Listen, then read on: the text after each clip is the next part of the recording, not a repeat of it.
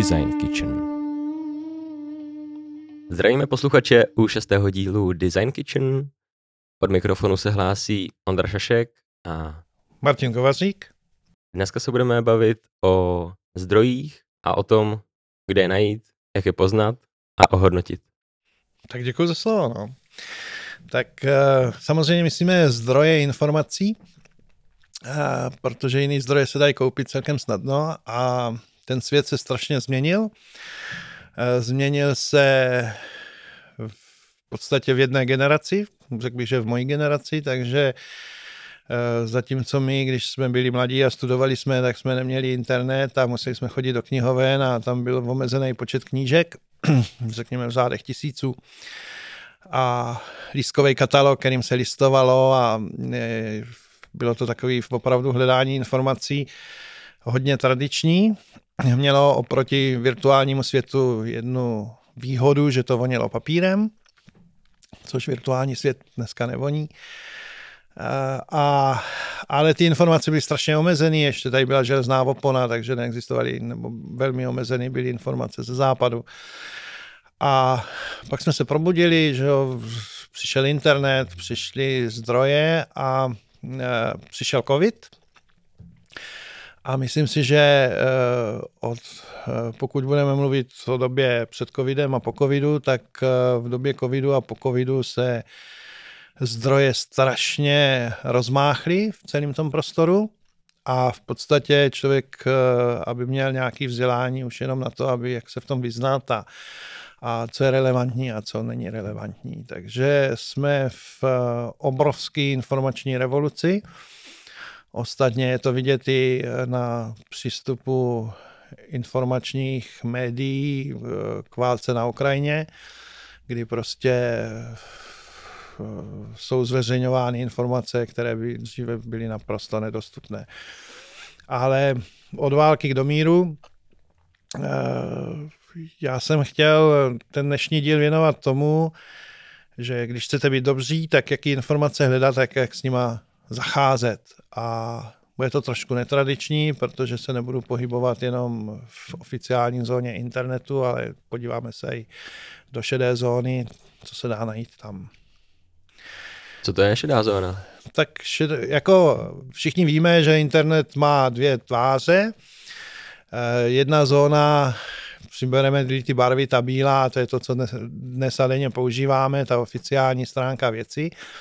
A že pak existuje takzvaný darknet, kde se dá za určitých podmínek najít zase takové ty informace, eh, které mají charakter toho podsvětí. To znamená, to, co na normálním internetu nekoupíte, ale i koupíte, tak samozřejmě seženete na tom darknetu a e, mezi ním někde je takzvaná šedá zóna internetu, což jsou informace, které nejsou oficiální, ale pořád e, se nezabývají drogama, sexem a nájemnýma vraždama či jinýma e, zakázanýma činnostma. Čili v té informatice se dostanete k věcem, a o tom pak budu mluvit jak, který můžete studovat, ale asi je není korektní používat pro, jako citace ve vědecké práci nebo jako zdroj uveřejněný tam. Je to něco podobného jako filmy na uložto, je to něco podobného jako knížky, které si koupíte a pošlete dál, přestože je tam prohlášení, že to nesmíte dělat. Že? Takže taky ideální prostředí na to rozšířit si obzor, přestože prakticky to vlastně nemůžeme citovat, nikde zdrojovat, ale vlastně to povědomí o širším světě nám to rozšíří. Teda. No já si myslím, že to citovat a zdrojovat můžeme v tom, že mu, jako když si stáhnu nebo když získám knížku nějakou ilegální cestou nebo polooficiální cestou, tak já ji můžu citovat, že jo? ale nemůžu říct, že jak jsem ji sehnal.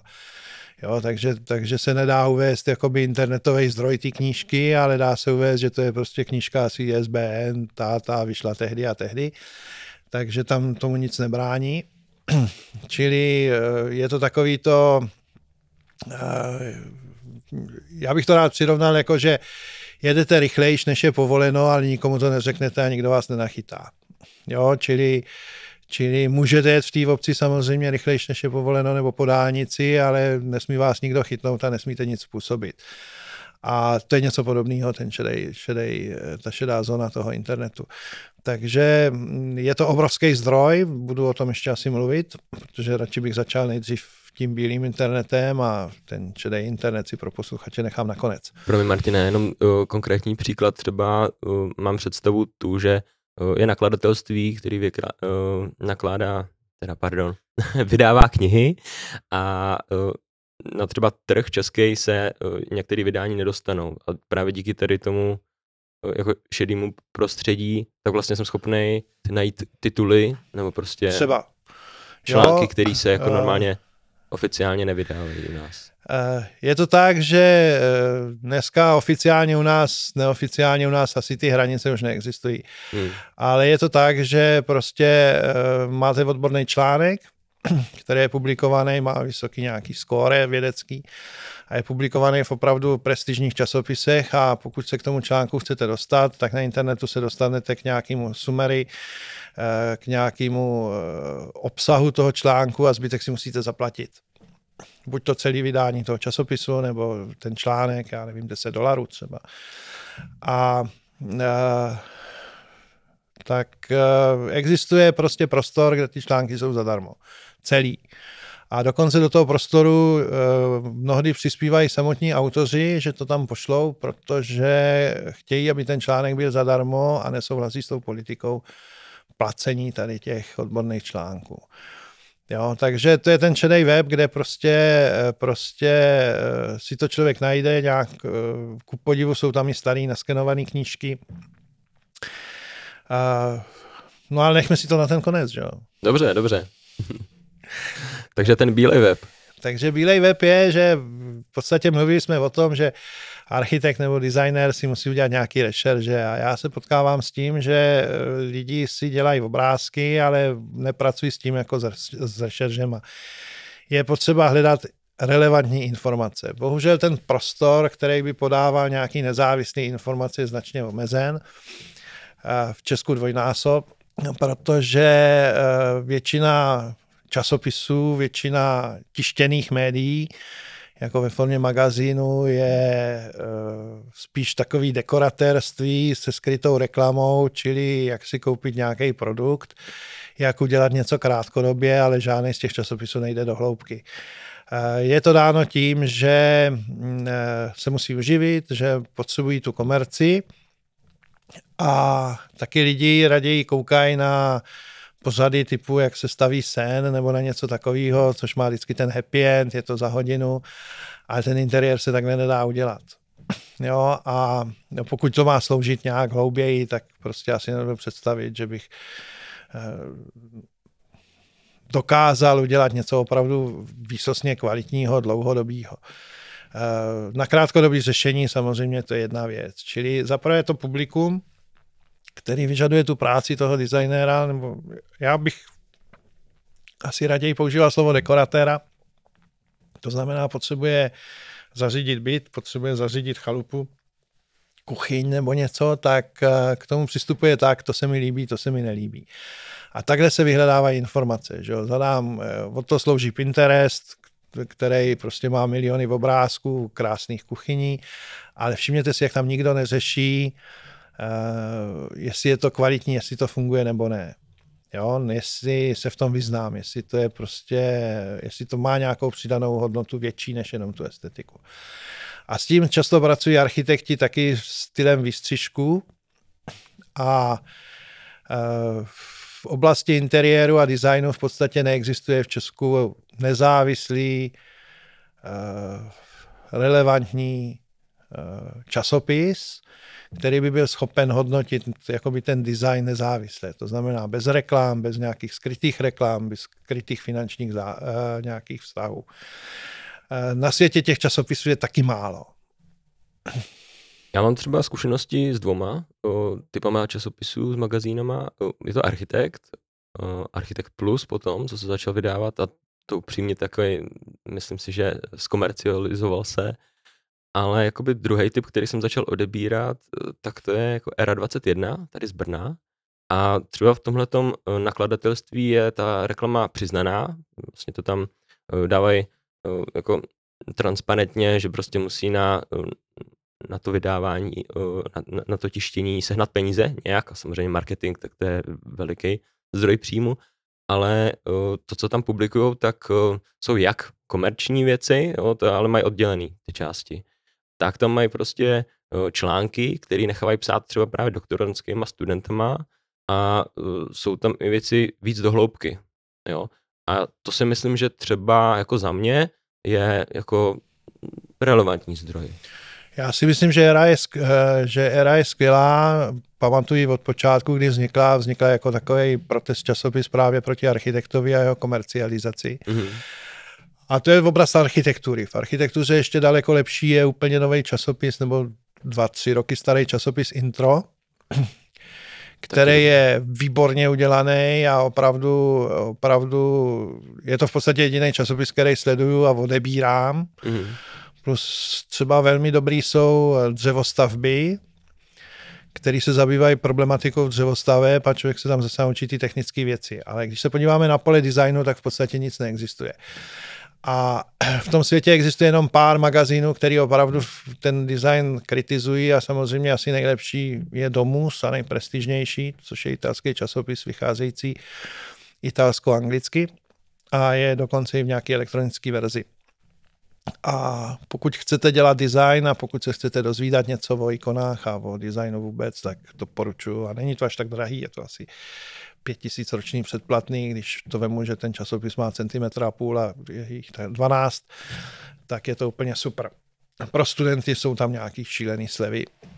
Takže uh, to je první problém, že všechny ostatní časopisy jsou strašně poplatný.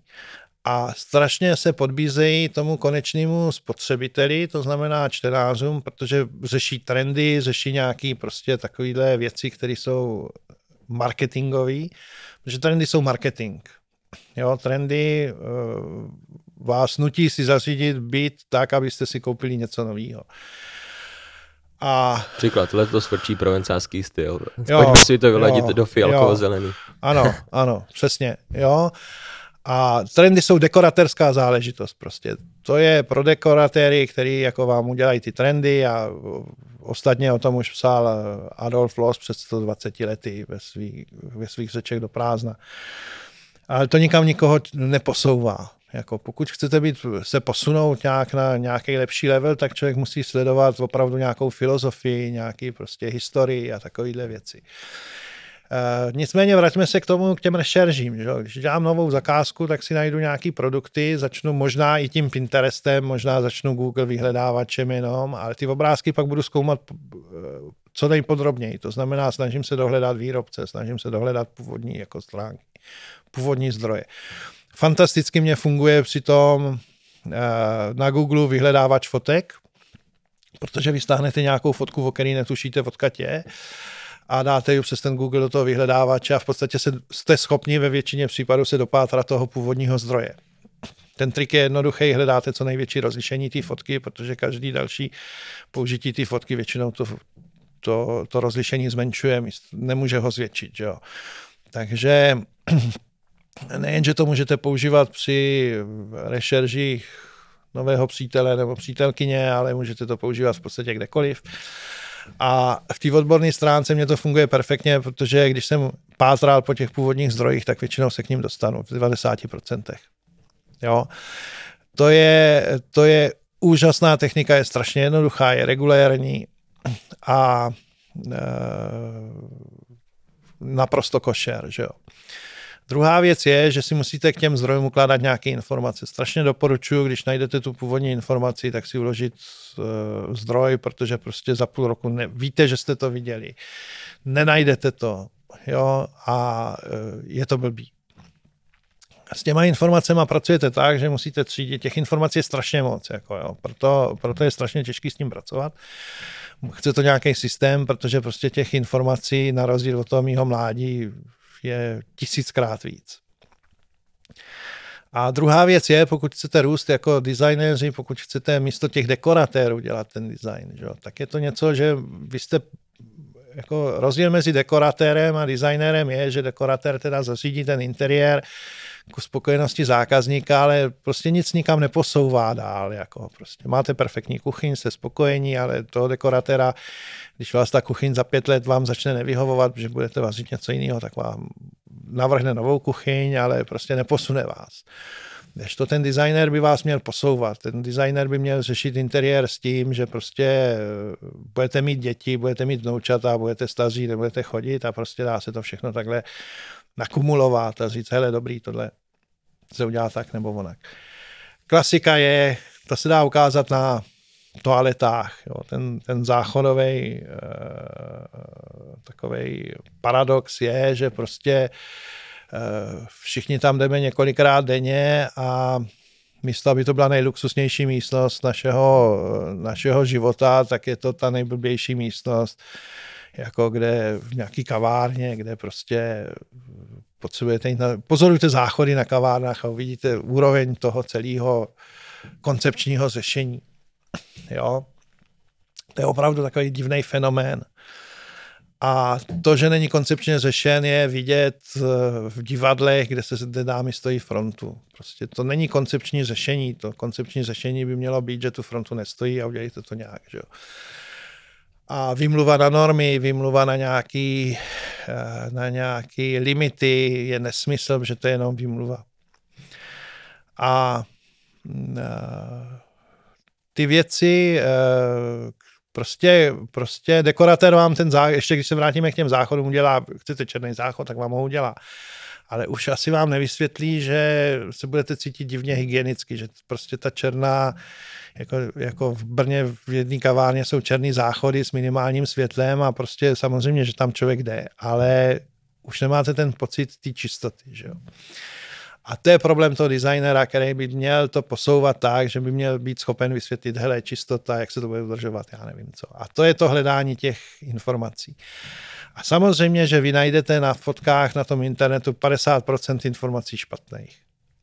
Jo, polovina, řek, nebo nějakou část, jako, jo, ale, ale prostě spousta těch věcí jako nedává smysl a vy to musíte vytříbit. Jo, takže to je jedna věc pracovat s těma rešeržema tak, že přemýšlím, proč mě to zaujalo a přemýšlím, co v tom je novýho.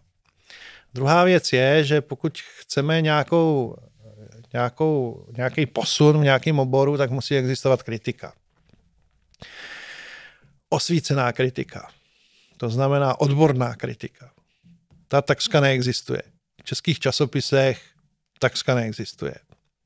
Jo, DTS dělá nějakou kritiku výrobku, ale to je založena na jiném principu. A není ani webová platforma třeba? No si... nevím o tom, nevím o tom, ani Czech, Czech Design jako vlastně asi největší česká taková nezávislá platforma se tím moc nezabývá, vždycky pochválí nějakou módu, ale že by tam došlo k nějakému rozboru, prostě nejsou kritici, jako, jo. nejsou lidi, kteří jsou schopni říct, hele, tohle je dobře, tohle je špatně. Jo, je to klasika, je kritika funkcionalismu, s kterou se v českých zemích takřka nesetkáme. Jediný člověk, který eh, dlouhodobě a, a velmi fundovaně ten funkcionalismus kritizuje, báječný načtení je Jan Michal, který žije v Norsku, který v Česku vydal už dvě knížky. A uh, toho doporučuji číst, protože ten ukazuje, jak by se mělo kriticky myslet. Jo, nejen prostě ten obdiv, ale prostě říct taky, hele, má to druhou stránku věci. A já jsem se s tím moc nesetkal, protože prostě to není. Ta kritika v tom anglosaském světě taky moc není, ale přece jenom je víc. Jo.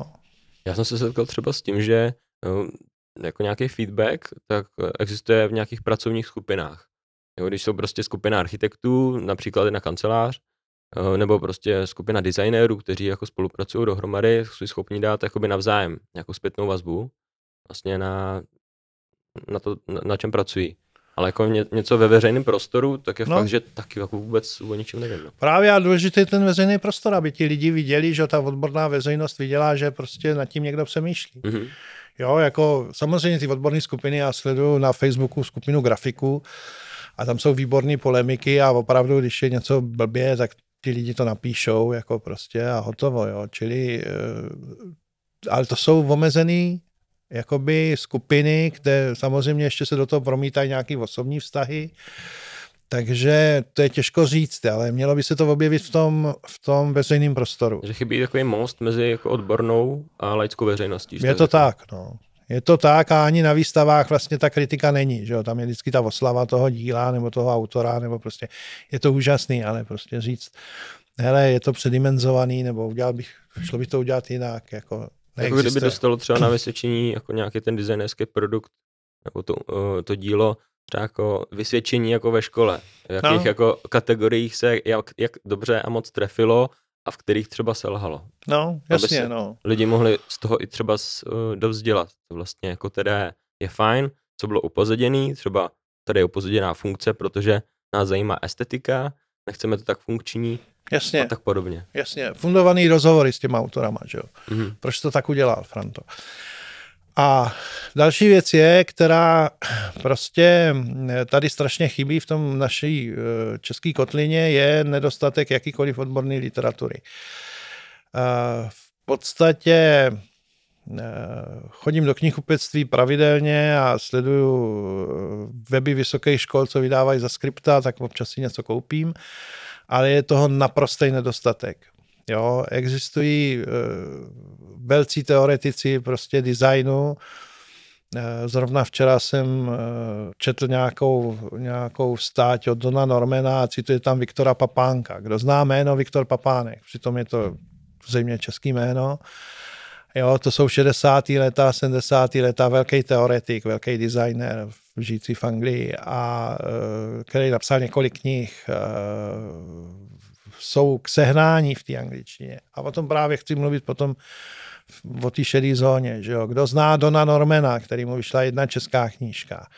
Je to spoluzakladatel Apple, nebo jeden z prvních zaměstnanců Apple, který tvořil psychologii toho produktu Appleovského, vůbec toho přístupu. Kdo zná toho Honzu Michla, který má spoustu výborných statí. Takže to je problém, že se to tady nevyskytuje. V československém prostoru vyšly nějaké teoretické publikace, třeba kolem nábytkového designu ve zvolenu, ale je otázka, mám je, s něčím souhlasím, s něčím nesouhlasím. Je to místy takový divný kliše. Takže, ale aspoň něco. Jo, Takže aspoň něco. Takže zatímco jako to je v československém prostoru není vlastně moc kvalitních, relevantních publikací, tak se musíme obracet teda jako do zámoří třeba. Je to tak, nebo vůbec do zahraničí. To, nemusí, to může být i Evropa, jako, že Italové samozřejmě uh, vydávají věci, Fajdon britský vydává věci a tak, jako, ale eh, ten problém je, že když nemáme odbornou kritiku a nemáme ty autory, kteří by publikovali něco, a nemáme vůbec zájem toho publika, nemáme zájem těch designérů samotných jako vědět něco víc o té tvorbě, no tak se dostáváme do takového informačního vákua a tam vyhrávají ty tendenční eh, informace prostě jednoduše získané na webu. Jo, bezúskýtková kuchyň, perfektní. Eh, nikdo neřekne, že pokud se do ní dostanete ve veřejném prostoru, tak jak já eh, ji používám v klubku, tak nevíte, jak se ty dveře otvírají, jestli máte sáhnout na pravý roh, dolní roh, nebo levý dolní roh, nebo kam máte sáhnout. Jako. Taky jsem měl problém trefit dveře. Jo, takže něco je blbě, že jo, tam, tak když je to bezúchytkový, tak a lepit tam potom teda nějaký terč, tady zmačkni otisk palce, tak jako je, je to přestává mít smysl. Další problém je, že prostě ten design je něco víc než jenom ty produkty. Jo, a to je právě ta teorie. No a protože vykládáme dlouho a já jsem vám slíbil tu šedou zónu a Ondra se dívá na hodinky. Dobrý, máme za sebou tak na celých 20 minut, takže klidně můžeme ještě Končíme tou šedou zónou, aby jsme zase nezdržovali. Tak samozřejmě, kdo chce hledat informace, tak je vždycky najde. A toho jsem ostatně dobrým příkladem já, protože prostě nejsou z generace IT eh, kojených dětí, ale naštěstí mám syna, který studuje jednu z brněnských univerzit a zabývá se jazykovědou a, a občas mi říká, hele, tady je něco. Takže první informace, kde bych já hledal nějaké poučení, a ještě jsme v tom bílém webu, je určitě platforma TED, TED, kde jsou 20-minutový takový chytrý talk show různých velkých osobností. Funguje už celou řadu let, dostala se i do Česka, do Prahy a do Bratislavy na Slovensko, ale nějak to covidem chcíplo. A e, dnes je to platforma, kde si nemůžete zaplatit, že tam budete vystupovat, nemůžete si to koupit, ale musíte být vyzváni. A je to naprosto prestižní záležitost.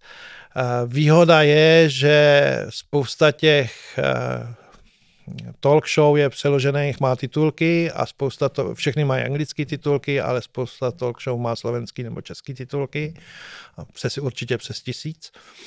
A když si tam dáte design nebo dáte si tam architekturu, tak najdete určitě takových eh, několik desítek strašně chytrých lidí, kteří tam mluví, jako John Meda například, nebo Filipe Stark. A je to trošičku show, je to trošičku odlehčený, ale máte o čem přemýšlet. Takže to je první taková platforma pro hledání osobností. A samozřejmě ty osobnosti publikují, ty osobnosti píší a, a publikují nějaký názory, vysmíněný John Meda nebo, nebo ten Don Norman.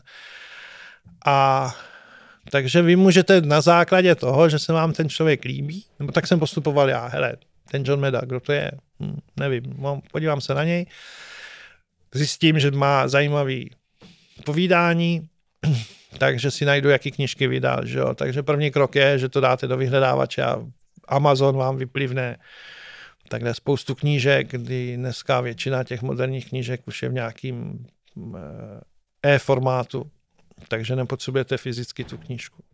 Když jsme u tady těch osobností, tak se dostáváme k té relevanci zdroje, protože nám zatím jako za tou informací eh, mluví vlastně eh, z obrazu přesně jako člověk, ne žádný algoritmus, který vlastně gene, generuje jenom eh, právě třeba trendy v obrázky na nějaké jako klíčový slovo. Ano, ano, ano, nebo na to, na co kliknu, tak pak mě to cpe všude, že jo. Přesně tak. Jedna věc je, že ty osobnosti mají jednu výhodu, že opravdu ve většině případů už řeknou pravdu. Jo, vys Frank Gehry, který na konferenci v Portugalsku, já nevím, před čtyřma, pěti rokama prostě opravdu veřejně vyslovil pravdu. A ta, eh, ta fotka teda s jeho vstyčeným prostředníčkem obletěla svět, kdy řekl, že prostě ta moderní architektura je velký šít, protože to je jenom samá komerce a nic moc to nepřináší. No, jeho pravdu, že jo.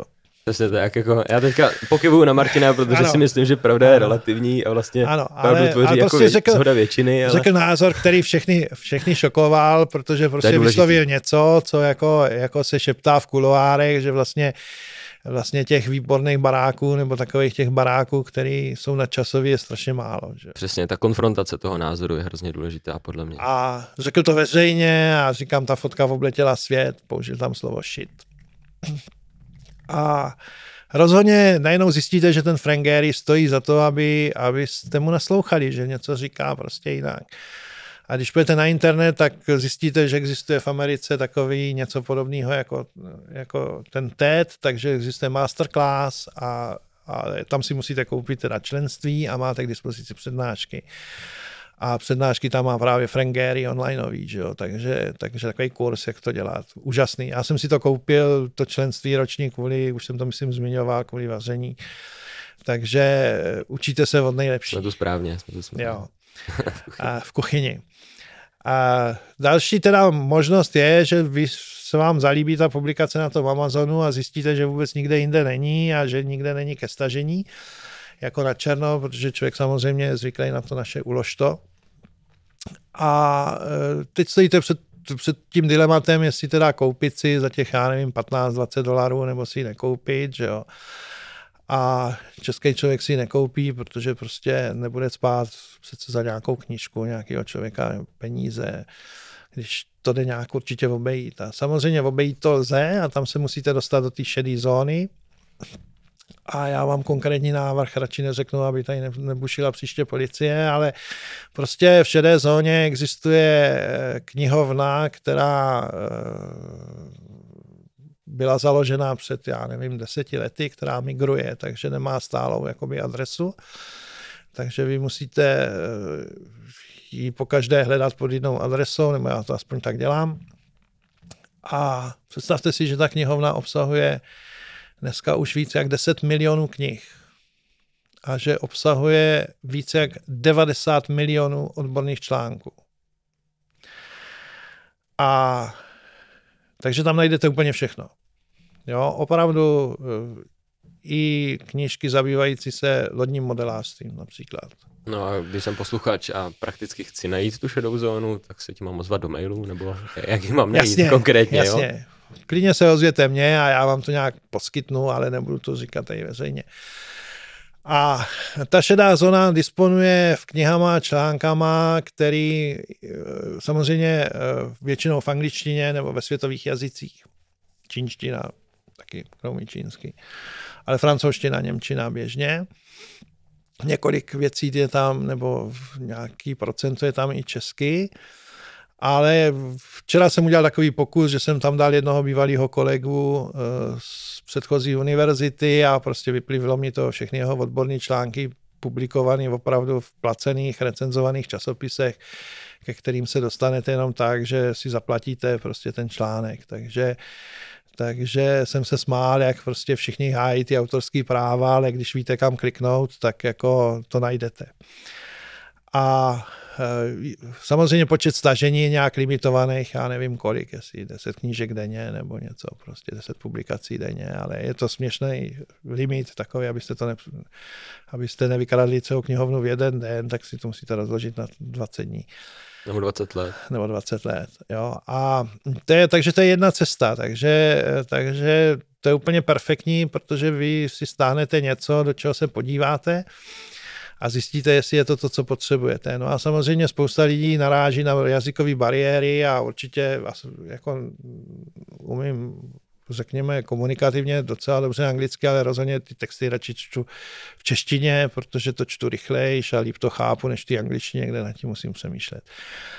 A zase, zase jsme ve fázi, kdy prostě překládáč a Google a překládače a bla, bla, bla Jenomže ten internet a věda pokročila, existuje umělá inteligence a existuje, to můžu říct, ten překladač, že ten je oficiální, jmenuje se DeepL, to vymysleli Němci.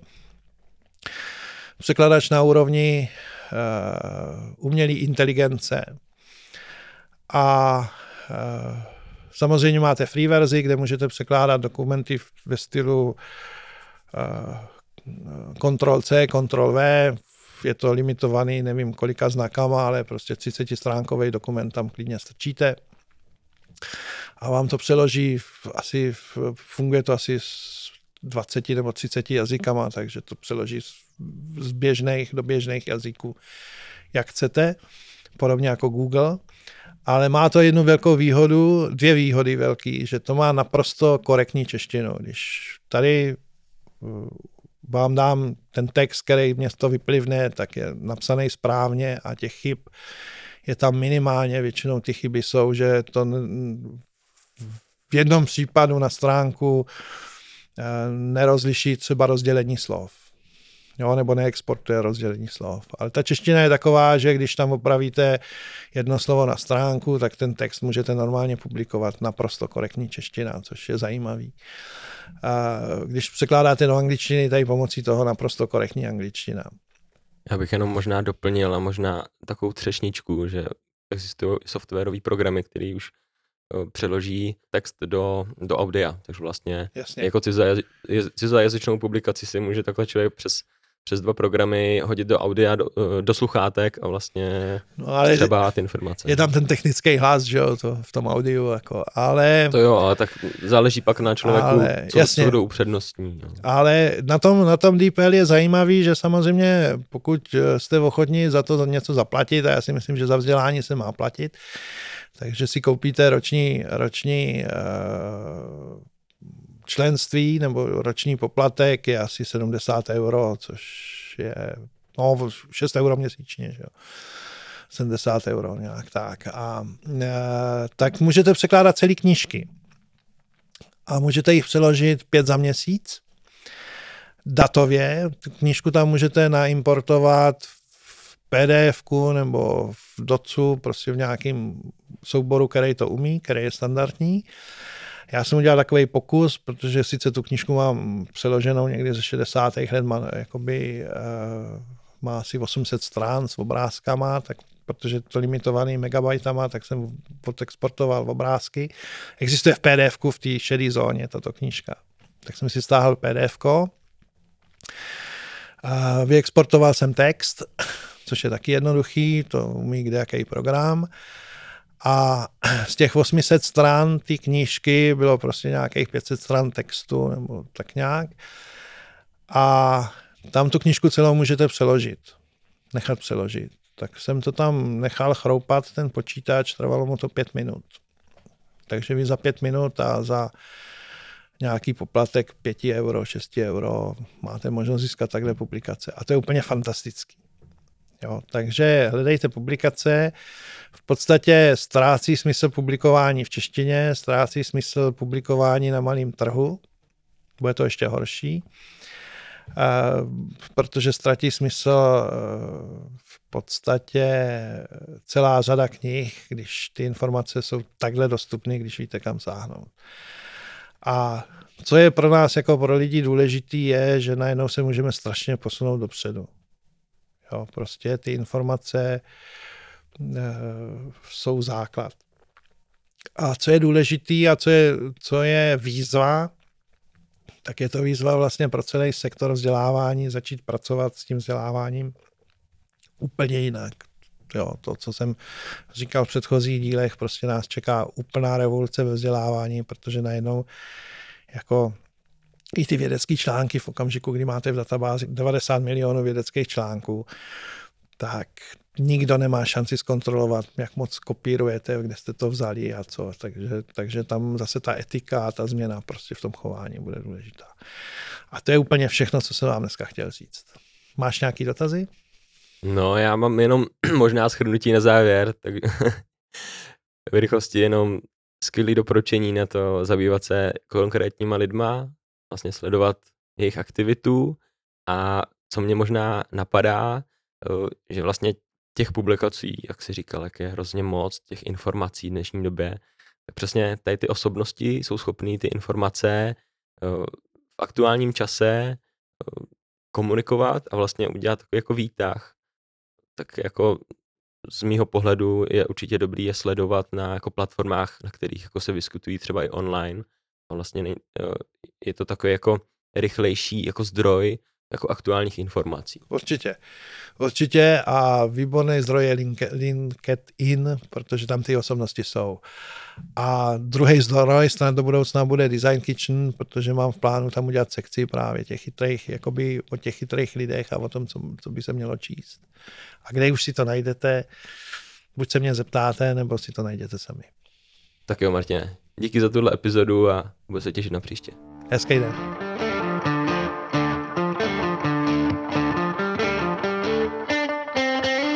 Design Kitchen.